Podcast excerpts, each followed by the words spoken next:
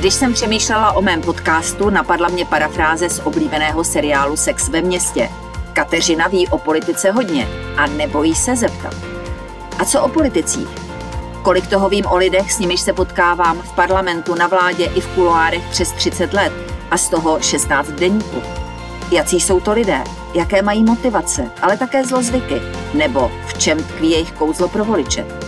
Tento jiný pohled se vám nyní pokusím nabídnout. Po mnoha letech na berlínské ambasádě opět budete balit zavazadla a odjíždět na diplomatickou misi. Tentokrát to bude Bratislava, Slovensko. Těšíte se tam? Otázka, jestli se těším, není tak po té diplomaci podstatná. Otázka, jak, to, jak tuhle tu misi beru. Já ji beru strašně vážně, protože Slovensko je pro Českou republiku a bude vždycky, doufám, mimořádným um, partnerem a mimořádnou um, štací, jak říkáme v té diplomaci, pro jakéhokoliv diplomata. Navíc já jsem plný emocí, co se Slovenska týče. Naše rodina tam 700 let žila a já jsem mé babičce a mám mě slíbil, jestli tam jednou vrátím na to Slovensko. Takže pro mě tohle je takový částečný návrat nebo splnění toho slibu eh, těm mým eh, prarodičům a rodičům, že prostě budu nějakým způsobem pracovat pro dobro česko-slovenských vztahů a myslím si, že eh, tak by to měla být i česká diplomacie, že Slovensko je mimořádnou zemí. My jsme se před 30 lety sice rozešli jako společný stát, ale ty vztahy jsou extrémně dobré, přátelské. Je vůbec možné z hlediska diplomata něco vylepšovat? No naopak, já si myslím, že je potřeba se podívat na to, do jaké míry ty vztahy jsou skutečně nadstandardní dneska. Jestli jsme se už od sebe zase nějakým tím společným členstvím v té Evropské unii nevzdálili, počínaje jazykem a konče prostě nějakou jako komunikací na úrovni politiků.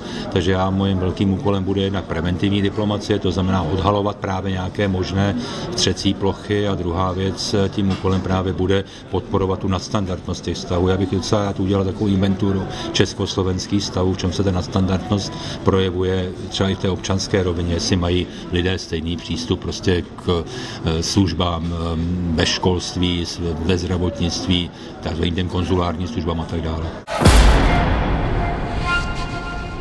Málo kdy se stane, že by český stát zastupoval ve třech destinacích člověk, který má v každé z nich kořeny – Rudolf Jindrák byl velvyslancem v Německu, Maďarsku a v půli ledna příštího roku se přesune na Slovensko. Působil na stejné pozici i ve Vídni, ale tam jeho původ nedosahuje. Jindrákova matka Agáta pocházela z Kežmarku ze šlechtického německo-spišského rodu Štencelů.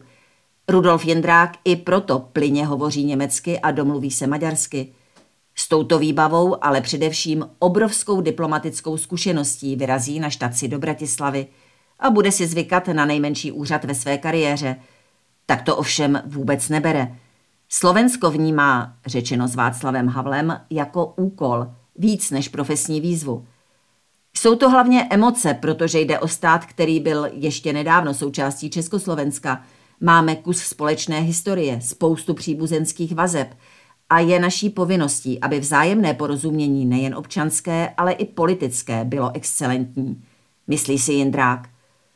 V tomto ohledu se nemusí za nic stydět ani za dobu, kdy stál po boku Miloše Zemana jako šéf zahraničně politického odboru prezidentské kanceláře. Jak podotýká, vztahy hlav států Česka, Slovenska, Německa a Rakouska jsou i na osobní úrovni vynikající. To mohu částečně potvrdit, neboť když jsem se v létě náhodně setkala s rakouským prezidentem Alexandrem van der Belenem v Linci, Chvíli jsme si povídali a on opravdu upřímně prohlásil, že Miloš Zeman je jeho přítel. Slovenská prezidentka Zuzana Čaputová za Zemanem přijela loni do nemocnice a nevynechá žádnou příležitost k setkání, naposledy při výročí 17. listopadu.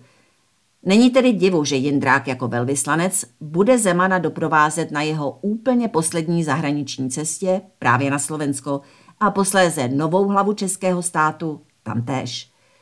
Přitom aktuální poměry u našich sousedů nejsou zrovna idylické. Vládě Eduarda Hegera sněmovna vyslovila nedůvěru. Zemi možná čekají předčasné volby, sílu nabírá Robert Fico. V tomto směru se Rudolf Jendrák určitě nudit nebude.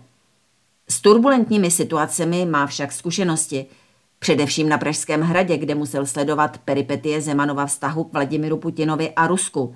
Od obdivu všestrané podpory až k totálnímu zavržení.